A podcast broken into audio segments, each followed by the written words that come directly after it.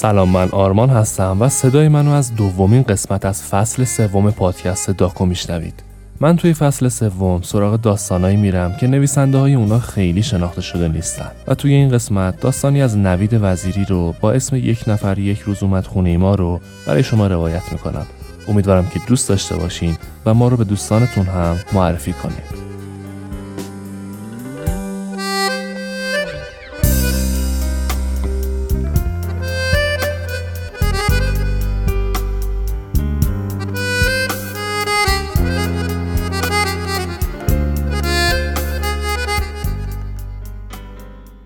یه نفر یه روز اومد خونه ما که به من ساز زدن یاد بده. اولین جلسه ای که اومد حرفی زد که هیچ وقت یادم نمیره. اصلا همون شد که من اینقدر آدم فرهیخته و فرزانه و کار درست و آدم حسابی و بیریا عذاب در اومدم. هر جا هم میرم صحبت کنم توی دانشگاه ها اول این جمله رو از ایشون نقل می‌کنم. هنر هر وسیله است که باعث میشه یه چیزی از آدم بمونه. سعی کن یه چیزی ازت بمونه. ایشون همون یه جلسه رو هم فقط اومدن.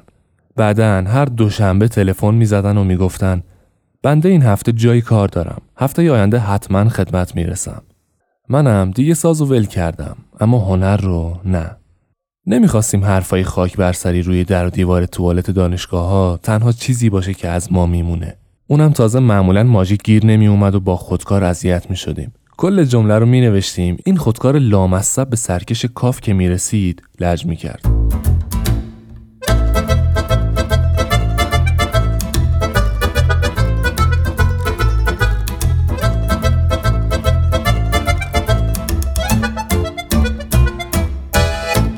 البته اونم هنری بود برای خودش ولی با تعریف استاد مطابقت نداشت. چون کافی بود در و دیوار توالت رو رنگ بزنن.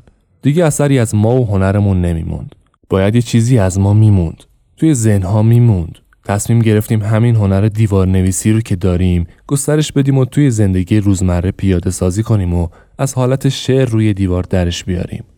کمی سخت بود اساتید شکایت کردن. هنر و هنرمند و کسی درک نمی‌کنه. محیط دانشگاه تازه بدتره. حتی چند ماهی به خاطر اون پرفورمنس حبس هم کشیدیم. حبس هم جالب بودا. یه نفر توی سلول کناری ما بود. هر روز دوشنبه می‌رفت پای تلفن و می‌گفت بنده امروز جای کار دارم. هفته آینده حتما خدمت می‌رسم.